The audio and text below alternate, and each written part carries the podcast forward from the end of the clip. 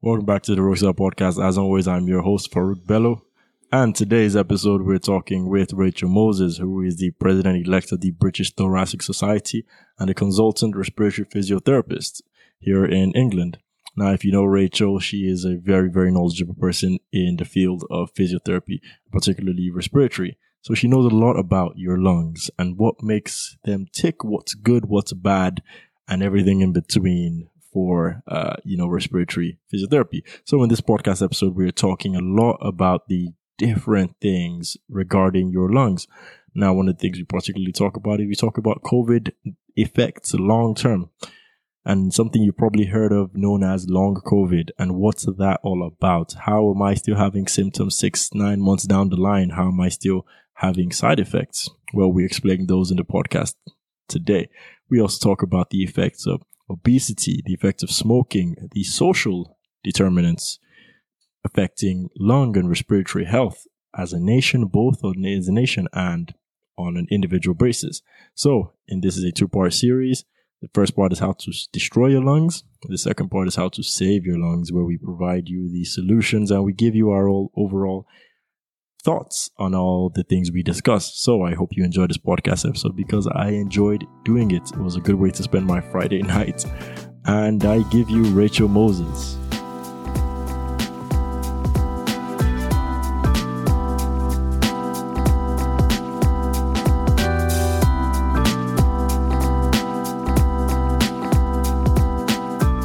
Back to the Roots Health Podcast, and today's episode, as I always say, and if you've listened to podcasts, I always say it's a special episode because to me all the episodes are special with the people I talk to, and today's episode is with none other than Rachel Moses, who is the AHP leader, one of the forefront people in respiratory physiotherapy and respiratory in general. So I'll let Rachel introduce herself so she can give her proper titles and proper introduction with her own words.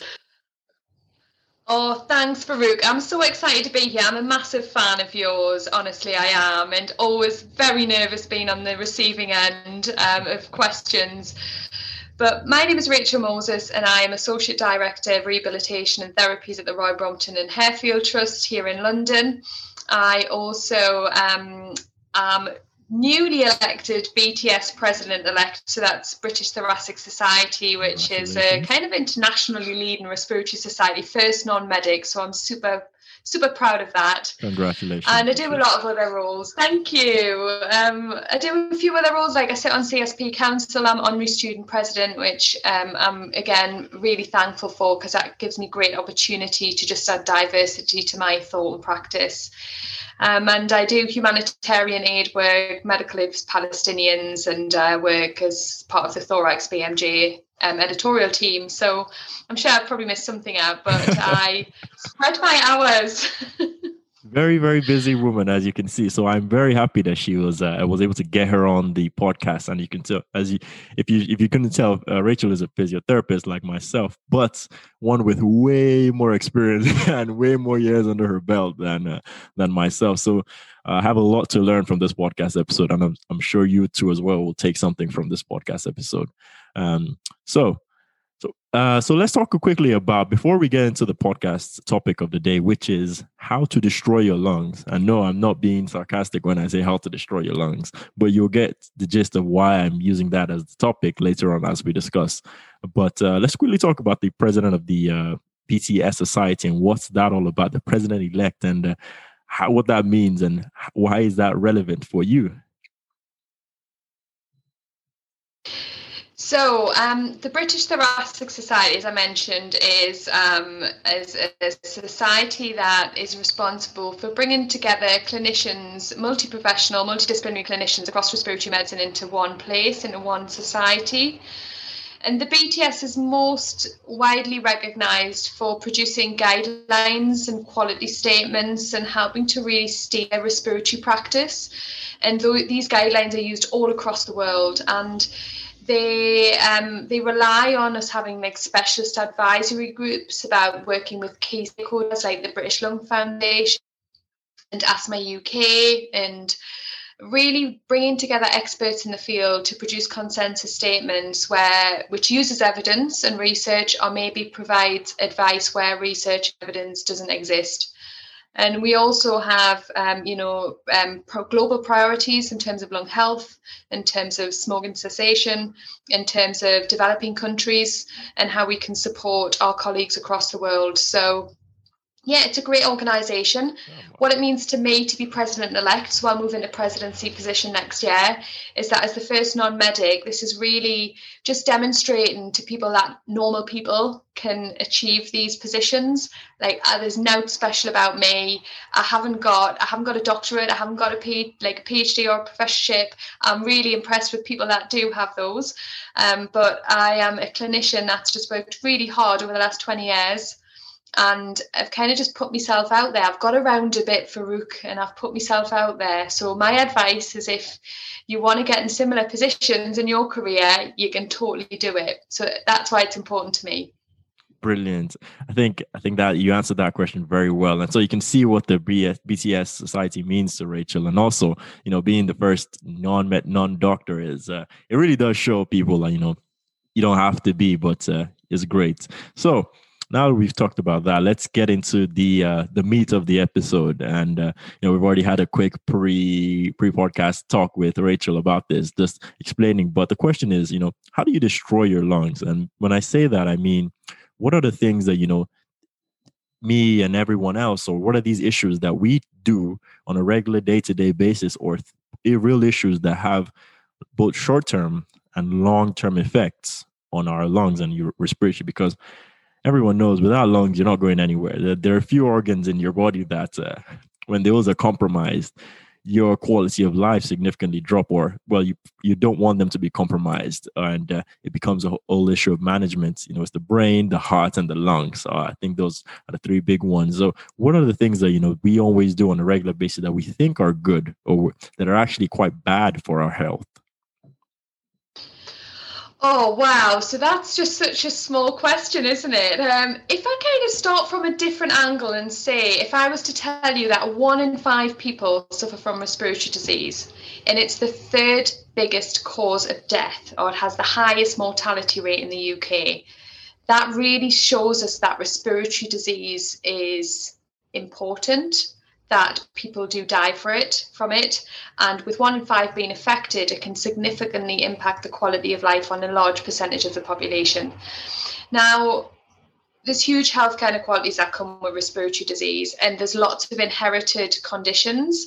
There is conditions that are beyond our control, so that they're unpreventable respiratory conditions, let's say. Yeah. But we have those, and I think that's going to be the majority of how I answer this question, is preventable respiratory conditions.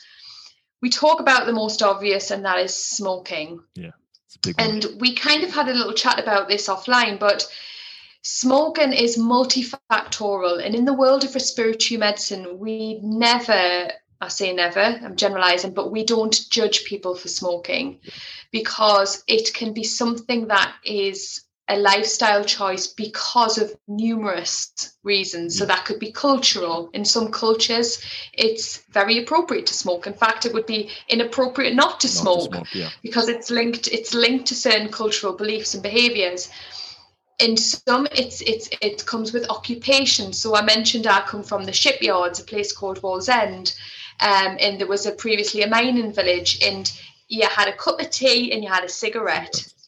Now you have a cup of tea and a rich tea or a chocolate hobnob or whatever it is. So we've moved away from smoking to an obesity epidemic. But so it's these inherent cultural behaviours and also societal behaviours. And when I think back to when I was a child, which I was at the time, growing up in Wallsend, which was a lower class social environment, I would say, generally, children were almost encouraged to smoke. So you'd go to the corner shop with your 10p to get a 10p mix up, and they had a penny tray for the sweets. Oh, wow. But they also had a cigarette tray, and for 10p you could buy a single cigarette as a child, or you could buy 10p mix up. And that is, and if there's any Geordies out there, maybe anyone else that comes from a similar community to mine, and I'm 42, by the way, so this is like, we're talking, you know, not too far away. Yeah, it's not long before. But that was allowed, and yes, it was against the law, but they still had them. They had the tab trays, we used to call them, and you could buy a cigarette and you could smoke.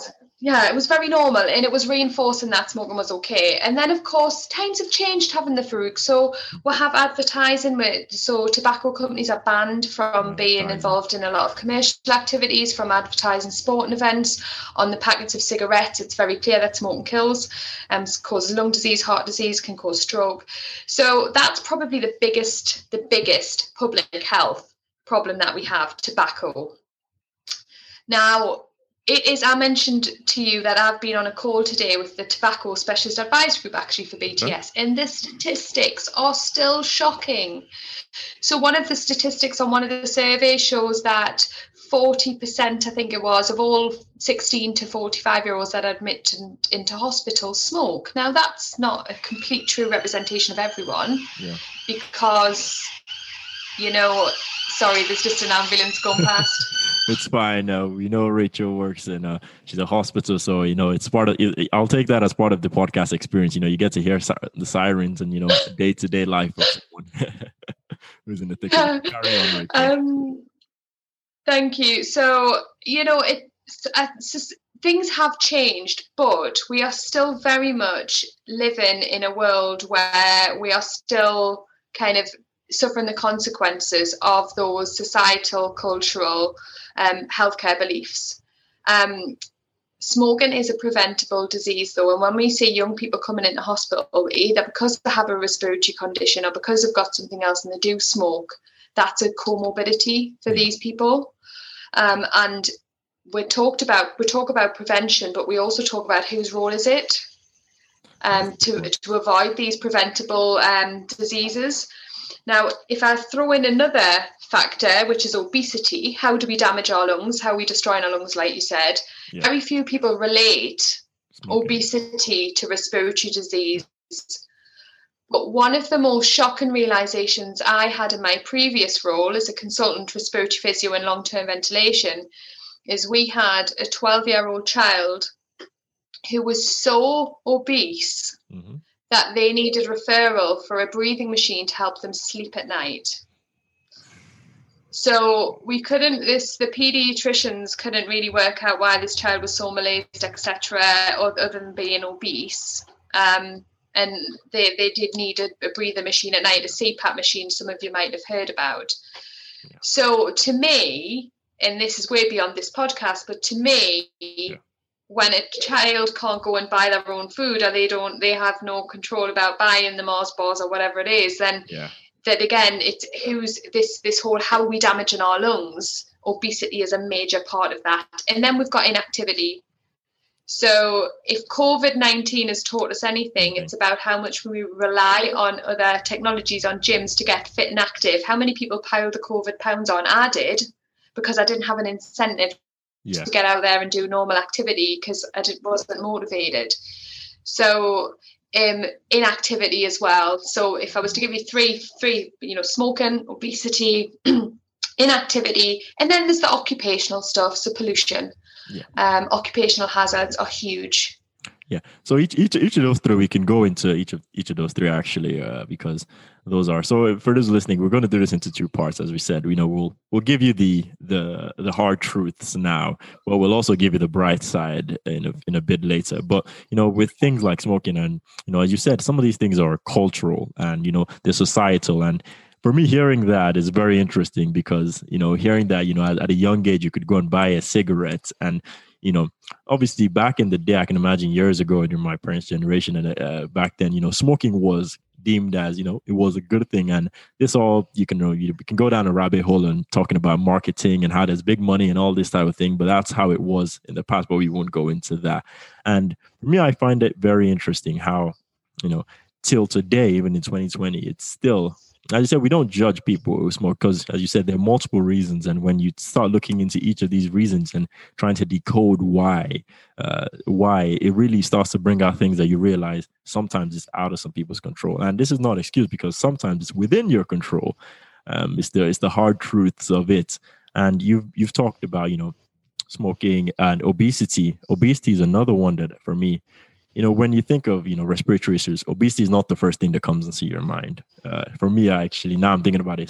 It's not on the immediate pecking order of when you're thinking. You're normally thinking, smoking, and you're thinking pollution, but you don't think of obesity, because I don't know, for next thing, there are, in the culture we live in now in society, obesity has become almost a touchy subject when you bring it up sometimes. But as medical professionals, when you see the impacts of things like this on real human beings, as you said, I can imagine the child you saw was a very you have to empathize with, to an extent, because you're thinking this is, as you said, it preventable to an extent. It's not something that you need to go through. I worked to give someone quick background, I had a placement in a cystic fibrosis ward once. And I know cystic fibrosis is something that is not preventable. It's a genetic thing, and these people they had no choice, but they had to go the rest of their lives. And people manage it differently. Some who did a lot better, some did a lot worse. But that type of thing, it's not preventable. But when you're thinking about other things that are preventable, I think we need to put more emphasis on trying to minimize the amount of health issues that we have, that we can change, things that we have a role in playing, that we can actually have a bigger impact on before you get there. It comes back to all to preventative medicine. But pollution is another one which I find interesting. If you talk to people from older generations, pollution was almost a natural day to day. People who worked in the mines, people were, I think, what's the one that you can't have in buildings anymore? What's that lining on the walls? I forget the name. But asbestos. Yes, asbestos. And these are things that, back then people thought, it's a normal thing, but it was slowly killing a lot of people. And in the modern day, are there still things, the pollutants that we know the air is not 100% pure, and the air in different parts of the world varies. But at the current moment now, what are the major things? We're talking about pollution. That you're still seeing currently. What do you mean specifically in relation to pollution? Yeah, no, just think in respect to pollution and kind of specifically to pollution. So in terms of this climate change, which we know is affecting pollution. So that there's the climate change agenda, which is huge. We have occupational exposure to pollutants. And we actually know the links between, in some healthcare inequalities, between socioeconomic and deprivation status is linked to multiple demographics, which include exposure to occupational pollutants. So that's poor air pollution, and those people that live in inner city areas, compare inner city to rural in the incidence of lung disease, and also other occupational pollutants. So that may be poor housing. And when you have poor housing conditions, you generally, so that could be damp, that could be some of the asbestos type that you spoke about. You're generally probably going to have worse nutrition, and you're probably going to be surrounded by poorer air quality. So it's all about linking things in. Is air pollution cause lung disease? Absolutely. It can also be an irritant. In fact, there's a case in the High Court at the moment for a young asthma girl who I think her mum's lobbying at the moment to say that the high levels of nitric around where she lived or she went to school exacerbated an asthma attack, which was fatal, and she sadly died. So again, there's more and more cases we're saying to show this is the reality. So people with pre-existing lung conditions and being irritants and exacerbating respiratory disease, but also potentially causing respiratory disease. And we know that because we know there's a percentage of lung cancers that aren't caused by smoking, whereas back in the day, we attributed lung cancer to smoking. So I think it's not the biggest threat, but it's definitely a threat. Now, I think you mentioned something, and we'll talk a bit about a few specific things like asthma and COPD. But I think one thing we did talk about a bit before we talked was, this socioeconomic factor, which in a lot of it's unfortunate realities, and that in a lot of these preventable diseases and even non-preventable diseases, you always find that there are socioeconomic and societal factors, and specifically that have bigger impact on certain groups, certain people living in certain areas, either if you're below, or for example, if you're below a certain, I'm sure there are, I don't have the stats off the top of my head, but I'm sure there are definitely correlations between, lower incomes, well, that's definitely lower incomes and poverty and health, and, richer people, better health. And these are the unfortunate realities that, that are there and clear. And specifically for things like lung respiratory issues, are these, can you talk a bit more about how much of a role do they play, and how, we'll talk about how to solve them, but how much of an issue are these socioeconomic factors? Because as I said before, I had a talk with Anne Gates, who was exercise working. We're talking about, sometimes people may not be able to get from, in that context of what we're talking about was, someone might not be able to get to the rehab center that they need to get because of the economic factors, and because maybe they live too far away from the hospital. But in the context of, respiratory, is it similar in that respect, with regards to socioeconomic factors affecting lung health and respiratory issues? Okay, so if I tell you in England that those living in the poorest areas will die 9 years earlier if you're a man, and 7 years earlier if you're a woman, compared to those that live in the richest areas, okay? If I then tell you that social deprivation and lung disease are intrinsically combined, they're bound together.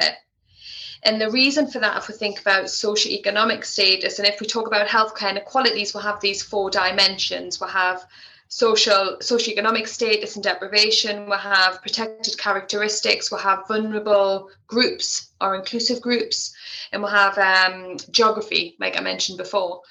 So with lung disease and social deprivation, we know that there is much more likely to be a higher correlation in smoking, in exposure to air pollution, poorer housing, poorer nutrition, because it's really expensive to eat healthily, isn't it? Yeah, it is. It's much, much cheaper to eat crap. Yeah. And poverty. So we know people who, like you said, are poorer are going to have less access to healthcare. Why? Because they feel less entitled, because they are less privileged. So it's when all of these interlink, and there is a strong correlation between that and lung disease. And what is the end result? Well, you might die potentially up to 10 years, well, 9.7 or so, the exact statistic is, if you're a man. I mean, how tragic is that? That's a very, very big gap. I mean, 7 years and 8 years and 9 years, these are very big gaps. And, this is nothing, what we're saying is nothing, it's nothing new and earth-shattering. These are things that we've already known, and these are things that have been out there. And, as you said, with respect to respiratory conditions, it relates. With respect to non-respiratory, lower back and other health care issues, these are the common themes you will find across the board from when you're talking about why people either die younger than other people. It's always these unfortunate realities. And it then becomes the question of, I know we said this again, is, whose responsibility does it then become? Because I think I'll steal your words that you just told me now not long ago. If it's everyone's responsibility, then sometimes it becomes no one's responsibility, because everyone thinks that the other person's going to do it. I'm not going to bring up I think everyone knows the everybody, anybody, and nobody. What's it called? It's like a I don't know what it's called, poem. But that's the who does it fall to? Respective. What do you think, or what do you have to think about that specifically? The responsibility? So that's a great question, and we ask ourselves that question in the dimensions of healthcare provision. So if we keep this to respiratory disease, definitely. Prevention, healthcare inequalities, respiratory disease, healthcare inequalities are multifactorial. Yeah, we've talked about that. It's a multi-complex model: cultural beliefs, values, behaviours, reinforcement, parents, role models, what society is telling you to do, what looks cool, celebrities are doing it. So therefore, in order to address the wide-scale healthcare inequalities that exist in relation to respiratory disease, we need a multifaceted model. At the moment, we'll have a medical model that you get COPD, you get an inhaler. Yeah. You treat the symptom, you give them an inhaler. You might refer them to smoking cessation, you might refer them to pulmonary rehab. In a really good centre, you'll get all of it. Okay, and you might even get access to a health psychologist, which can really get into the nitty-gritty about why you make these lifestyle choices. What we don't do is ever judge people. I think I mentioned that in the beginning, and that's really important as respiratory clinicians, because often patients can feel judged, and because of their either the conditions they were born into define them. So we really try and take that back a little bit and say, right, okay, we don't blame you for smoking or for being overweight or for being obese or for, you know, for whatever lifestyle choice you've made. But what we do need is we need to address it, because it's a fact that this is something we can stop and we can control. But to do that, you need an approach that's suitable for you. It's an individualized approach. And this is when we need to move away from the medical model of seeing a doctor, having something prescribed, and then it fixing the problem. And I know MSK physios have been on this bandwagon for quite some time about, rather than having 6 sessions of touch and people are doing MOBs or whatever people do, like really addressing exercise and self-management and self-awareness of their condition and their pain and how you can self-manage that. Well, we translate that in respiratory health. The problem is we don't do it on a global scale. We don't do it on a national scale. Okay. It's hard to invest in that type of model. And that's where the NHS falls down, because I think we don't look at all the contributing factors that's contributing to respiratory disease or respiratory health. And we most importantly don't look at the psychosocial or the psychological factors. And therefore, without treating that part of the problem, you're never going to either fully give up or, you know. So in terms of whose responsibility is it? It's a responsibility of every single clinician, like we said. When we just say that's a blanket, it doesn't happen. But it's about is physiotherapists, if we keep this to our profession, you know, we talk about making every contact count and optimizing our assessments. If someone as a physiotherapist, if they're on a stroke ward, if they're in A&E, if they're on a respiratory ward, if they're in an MSK clinic, do you smoke? Yes or no? Have you ever tried to quit? Would you be interested in trying to quit? Do you need help trying to quit? In my experience, 9 out of 10 people do not want to smoke. They've just never found the right strategy to give up. So if you as the physio in your clinic or wherever you ask the patient and they say yes, a lot of people don't ask the question, because if they say, yes, I do want to give up, can you help me? People are like, oh, where do I go? There's no help. There's so much online stuff now. You can refer to smoking cessation teams, the GPs, specialist nurses. There's so much out there for people that if you engage them in a conversation in that moment in time and they really want to, make sure you try and help them. I think that's one of the reasons I love doing podcasts like this. You know, it really questions how I think, and it questions, I think everyone listening, you should start to think about things like this. And you say prevention, you know, when we say this every time, you know, prevention is better than the cure.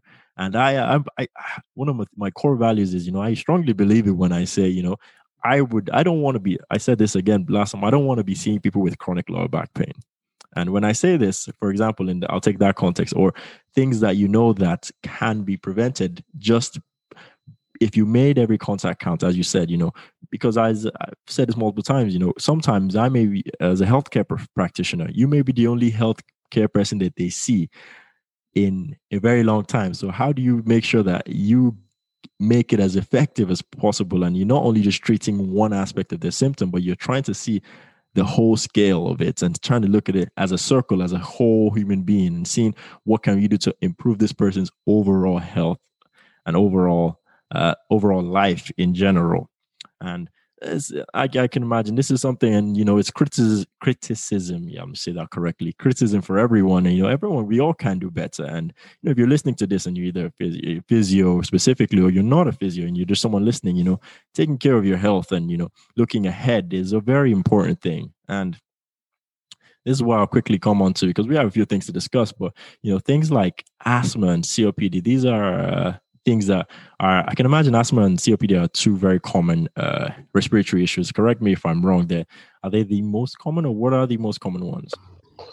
Yeah, no, they are. That's right. And in terms of socioeconomic impact, so asthma costs us around $3 billion every year, and COPD about $2 billion. So, yeah, they're expensive diseases, but also that gives you an idea of the impact it has on people. Okay. And another thing that I've come across recently that I know we also did see was, COVID. COVID-19 is the thing that has changed. I would definitely say it's changed the way we all live. It's changed the way we all think about things. And the irony is, it's a respiratory issue. It's a respiratory pathology, and it's one that affects the lungs. And most of the times when you talk about COVID, people think whether or not you believe it's real, but that's a whole other thing we could talk about for another day. It's obvious, clearly it's a real thing, because when you're seeing people with COVID, especially on the front lines, as I'm sure Rachel has been, not the symptoms of and the effects of COVID don't only happen to as you go into the ICU, for example, or you have these mild to moderate symptoms, or you have any symptoms at all. They can last longer than you think. And this is something, as I said, I've just come to realize how long it can actually, the effects of it can still linger on, and how much can they actually impact someone's life. And I told Rachel, I wasn't privy to this knowledge too much, so I'm hoping to learn a bit more about it now. I think it's called long COVID symptoms, I think, if I'm correct. And what is that impact on the lungs post COVID, someone who's come out of rehab and, success, they're alive now, but the journey is not over. That's what I would think. Okay, great question. I mean, the first thing with COVID is, when we talk about COVID and respiratory health, it's post-viral. So we know about post-viral fatigue, we know about post-viral syndrome, and we know about the long-term effects that a severe respiratory injury, insult, infection can have. So pneumonia kills young people. So a chest infection can kill young, fit, healthy people. Viruses can.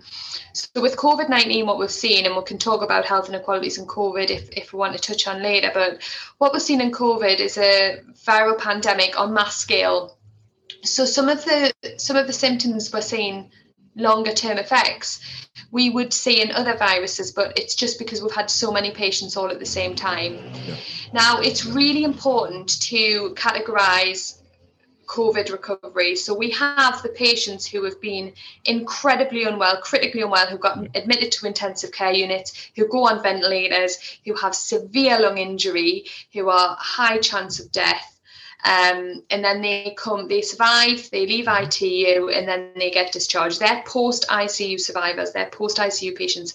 They have a complex, not all, but some have a complex syndrome called post-intensive care syndrome, which does include ongoing breathlessness, which we see massive nutritional loss, we see ongoing muscle mass loss, fatigue, nightmares, hallucination, cognitive. That's because of a critical care admission. Wow. We then have a middle group, patients who are admitted in the hospital but who are bridged with non-invasive ventilation. So the masks that go on your face that support your breathing, you've never been sedated, you've never needed a breathing tube. And those types of patients have a severe COVID infection, but they've never needed critical care. So they get discharged into the general community. Generally, they might get a follow-up by a respiratory consultant in the hospital, but managed in the community. Then you have this other set of patients that we're seeing who have either had very mild symptoms, in some cases completely asymptomatic.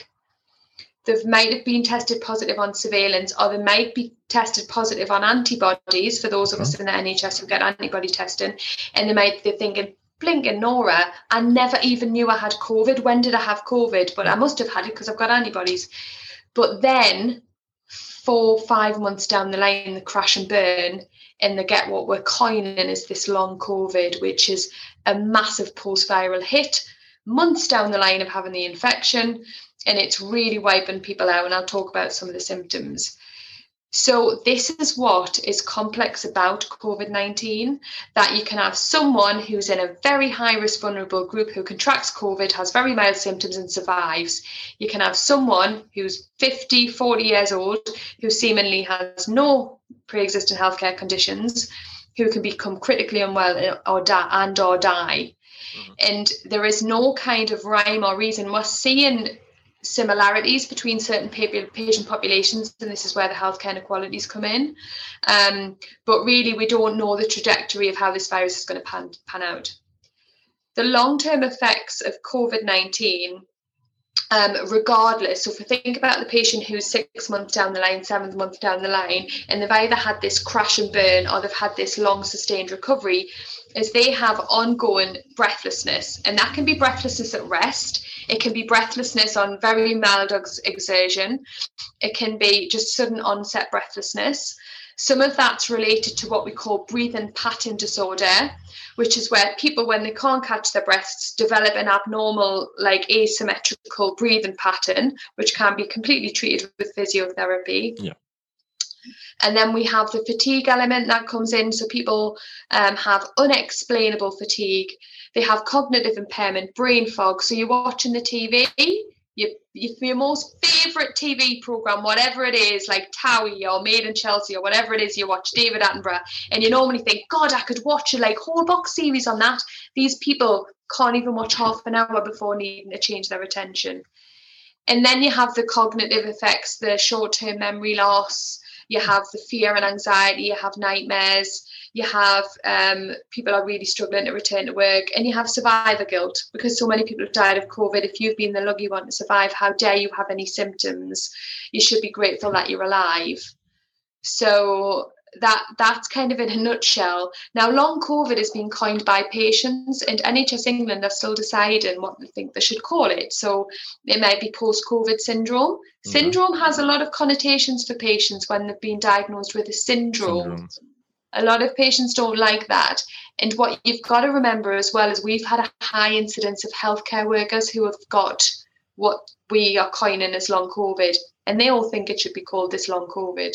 So I generally think, whoever's making the decision up there, Matt Hancock, whoever, Chris Whitty, whoever it is, you've got to listen to what the patients are saying. And If they think that they relate to that, then let's call it that. Okay. It's easier for them. It's easier if everyone's already on the same page with what it's called. And what the things you've just said now, to my head, I feel almost mind blown. I mean, these are things that, because now, at the height of it in March and May, it was very big, everyone was talking about it, everyone was worried about it. Now, people are becoming a bit more, maybe it's not as bad as you think, and saying these type of things. And, obviously it's not going to happen to everyone, but it's always unlucky if it happens to you and you don't understand what's actually happening and you're confused and you're thinking, I had it long ago, and you're still seeing things now. And the relation with the the brain concentration, that one is a very interesting one that I didn't even think about that at all, that it would directly and it could affect, because one thing I imagine is because we're still in it, so it's hard to see some of the things that with other pathologies you've been able to study for years and years and years, but with this particular ones, with COVID, it's the first time it's happening. But I do recognize that, it's the symptoms of what you show.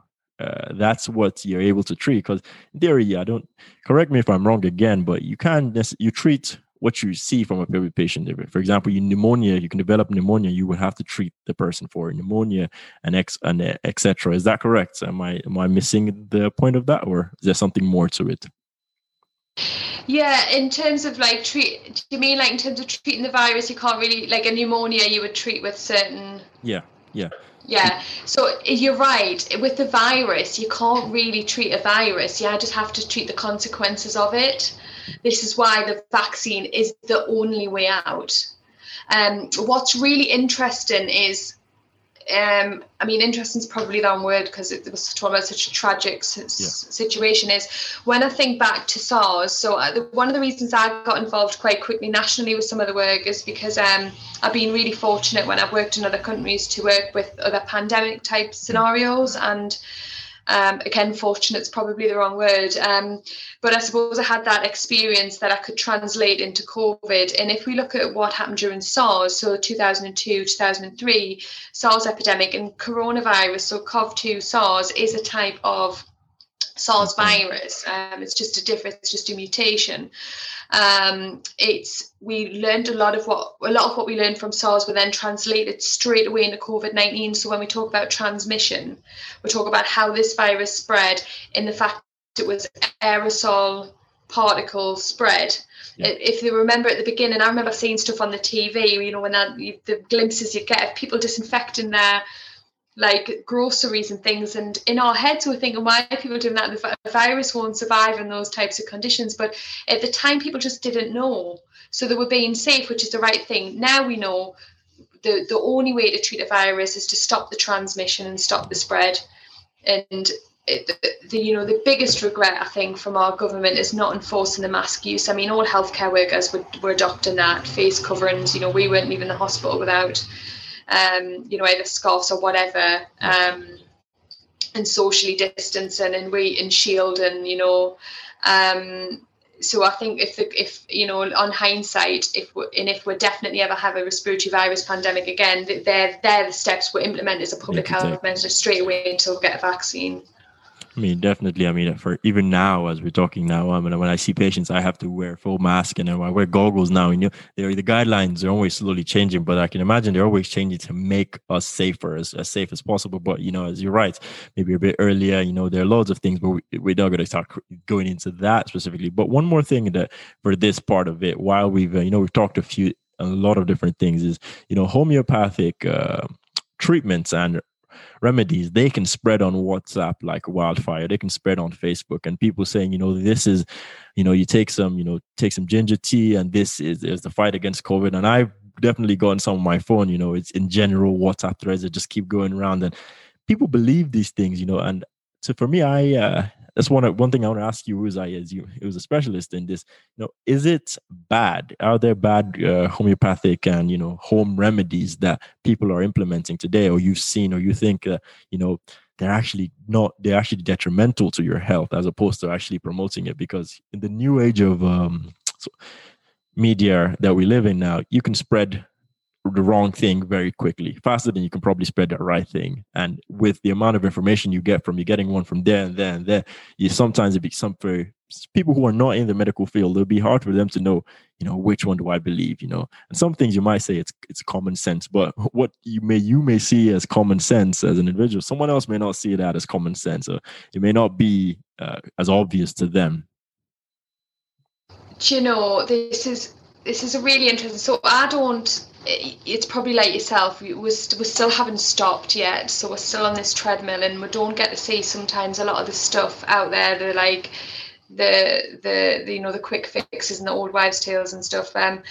This boils down to our very first conversation at the beginning, which is around the public health message. Yeah. And the real win here in terms of combating or keeping yourself safe from respiratory viruses is being fit and healthy and active and having as few comorbidities as that you can have. So that's not being obese, that's being physically active, and that's not smoking.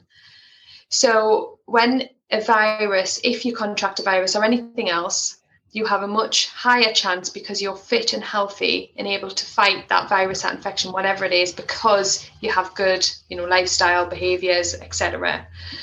So for me, in all honesty, it is really simple messages, these public messages we're conveying. Now, in our society, particularly England, but I would say with confidence, probably Scotland and Wales as well, because they have big healthcare inequalities, especially with smoking and lifestyle choices as well, is we look for the quick fix. So whether that be slim fast, these slim fast shake things, whether this be weight loss capsules, whether this be machines that can help your lung function because you smoke. Yeah. We're always looking to combat. We're not treating the cause. We're looking for quick fixes because of it.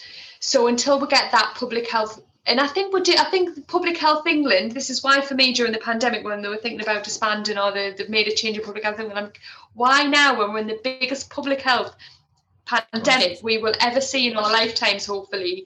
Why would you want to get away with our public health organisation? And it starts in schools. So, I remember as a kid, we had PE lessons, then we had after school activities, and we walked home. You can't walk home now because it's not safe from school. You can't play out in the evenings because it's unsafe. But my friends are teachers, and they say the amount of notes that kids come into excusing them from PE for all these different reasons And it's almost like, again, that's reinforcing it. And the amount of kids that don't take any activity up when they're 16 and leave school, like, there's a massive gap there, isn't it? And it's only if girls want to stay slim or if boys want to get muscles.